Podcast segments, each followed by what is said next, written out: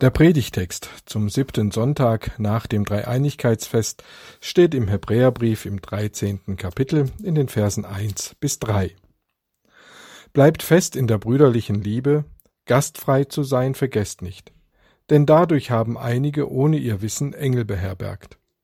Denkt an die Gefangenen, als wärt ihr Mitgefangene, und an die Misshandelten, weil auch ihr noch im Leibe lebt. Die Christen, die zu der Zeit lebten, als der Hebräerbrief geschrieben wurde, kamen nicht in schönen Kirchen zum Gottesdienst zusammen. Sie feierten in Privathäusern Gottesdienste. Einzelne Geschichten von Jesus waren sicherlich schon im Umlauf, und sie erzählten sich gegenseitig gewiss auch schon Ereignisse aus dem Leben Jesu, besonders sein Leiden, sein Sterben und Auferstehen.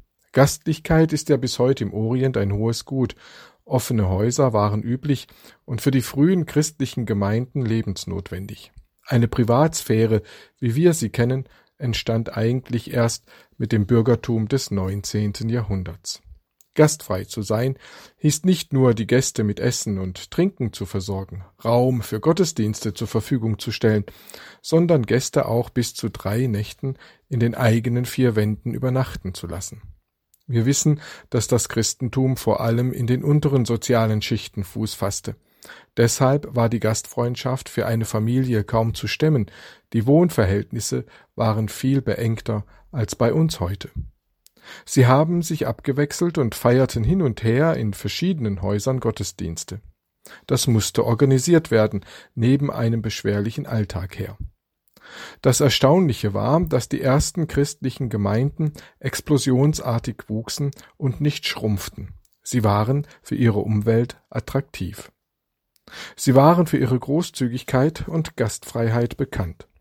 Es wurde gespendet und sich gegenseitig ausgeholfen, obwohl nur wenig zum Teilen vorhanden war.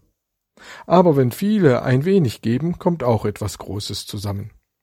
Die geschwisterliche Liebe war real. Sie waren vor allem oft und regelmäßig zusammen. Wer Christ war, besuchte den Gottesdienst, das war selbstverständlich und ein inneres Bedürfnis. Der Sonntag wurde gemeinsam verbracht. Allein Christ sein zu wollen, nur für sich, das lag ihnen so fern wie der Mond von der Erde. Die Antwort auf die Frage, wo Menschen Jesus finden, war glasklar in der christlichen Gemeinde. Auch die Antwort auf die Frage, wo wir ein erfülltes, fruchtbringendes, sinnvolles Leben führen können, war glasklar in der christlichen Gemeinde. Und würden wir heute die damaligen Christen fragen, ob ein Leben ohne Gemeinde möglich und sinnvoll ist, würden sie wohl antworten Bist du noch bei Trost? Durch die Gemeinde wird unser Christsein real, wirklich praktisch körperlich. Ein virtuelles Christsein ist unmöglich. Unser Christsein braucht es, dass Menschen sich, wie man heute sagt, face to face gegenüberstehen oder an einem Tisch sitzen. Wie gespenstisch es war, als wir keine Gottesdienste feiern durften, dürfte uns ja noch im Gedächtnis sein. Dass die Gastfreiheit und Gastfreundschaft anstrengend war, auch das dürfte außer Frage stehen. Eine christliche Gemeinde, die uns von Jesus geschenkt wird, ist keine Gemeinschaft der Perfekten und Vollkommenen. Da kommen keine fehlerlosen und optimierten Edelgewächse zusammen. Vielmehr bildet sich die Gemeinde aus anstrengenden, schuldigen, schwierigen und belasteten Menschen, die in der Gemeinde sein dürfen, so wie sie sind. Das ist Gnade. Wir rennen nicht auseinander und rümpfen nicht übereinander die Nase. Wer weiß, in Gottes Augen und unseren Augen verborgen könnten manche Engel dabei sein. Ein offenes Haus unter den ersten Christen hat die Gäste nicht gefragt, wer und was sie sind und woher sie kommen. Martin Luther fand die Versammlungen der Christen in Kirchen und Gemeindehäuser nur die zweitbeste Lösung. Der beste Versammlungsort war für ihn das Privathaus. Aber Martin Luther konnte dies in seiner Zeit nicht allgemein durchsetzen. Erst der Pietismus machte damit ernst und stieß dabei auf heftigen Widerstand der Kirchenleitungen, warum auch immer. Bleibt fest in der geschwisterlichen Liebe, gastfrei zu sein vergesst nicht. Denkt an die Gefangenen, als wärt ihr Mitgefangene, und an die Misshandelten. Ich lese Ihnen einen Brief vor, den der kaiserliche Legat Plinius als Richter im Jahr 110, wenige Jahre nach der Entstehung des Hebräerbriefes, an seinen Kaiser Trajan nach Rom schickte. Plinius schreibt also an Trajan Es ist meine Gewohnheit, Herrscher, alles, worüber ich im Zweifel bin, dir vorzutragen.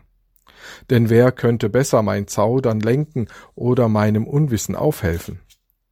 An Verfahren gegen Christen habe ich noch nie teilgenommen. Darum weiß ich auch nicht, was und wie weit man hier zu strafen und zu untersuchen pflegt.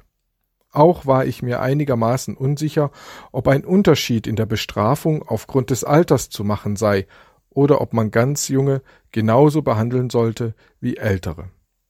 Einstweilen bin ich mit denen, die mir als Christen angezeigt wurden, folgendermaßen verfahren. Ich habe sie gefragt, ob sie Christen seien. Gestanden sie, so habe ich ihnen unter Androhung der Todesstrafe ein zweites und ein drittes Mal dieselbe Frage gestellt. Beharrten sie bei ihrem Geständnis, so habe ich sie zur Hinrichtung abführen lassen. Denn ich zweifelte nicht, was immer sie gestehen mochten, so verdienten allein schon ihre Hartnäckigkeit und ihr unbeugsamer Starrsinn Bestrafung. Wie es aber zu gehen pflegt, nahmen auf das gerichtliche Einschreiten hin bald die Anschuldigungen zu und kamen weitere Fälle zur Anzeige. Eine anonyme Anklageschrift wurde vorgelegt, die zahlreiche Namen enthielt. Die leugneten, Christen zu sein oder es je gewesen zu sein, habe ich entlassen zu können geglaubt, sobald sie, nach meinem Vorgang, die Götter anriefen und deinem Bild, das sich mit den Götterstatuen zu diesem Zweck hatte herbeischaffen lassen, mit Weihrauch und Wein opferten, außerdem noch Christus lästerten. Alles Dinge, zu denen sich, wie es heißt, überzeugte Christen niemals zwingen lassen. Ich hielt es für angezeigt, aus zwei Sklavinnen, sogenannten Diakoninnen, die Wahrheit unter der Folter herauszubekommen. Ich fand aber nichts anderes heraus als minderwertigen, maßlosen Aberglauben. Daher setzte ich das Verfahren aus, um eiligst deinen Rat einzuholen. Mir schien nämlich die Sache einer Konsultation wert, vor allem um der großen Zahl derer willen, die angeklagt sind. Sind doch zahlreiche Angehörige jeglichen Alters, auch beiderlei Geschlechts, von diesen Untersuchungen betroffen, und es werden noch mehr sein, da sich nicht allein in Städten, sondern auch über die Dörfer und das flache Land hin die Seuche dieses Aberglaubens ausgebreitet hat. Soweit der Brief des Plinius an seinen Kaiser Trajan. Und heute? Die Verfolgung der Christen im Norden Nigerias nimmt immer mehr zu. Schwarz gekleidete Fulani-Krieger schießen ganze Dörfer zusammen. Besonders sogenannte Neubekehrte stehen auf ihrer Abschussliste.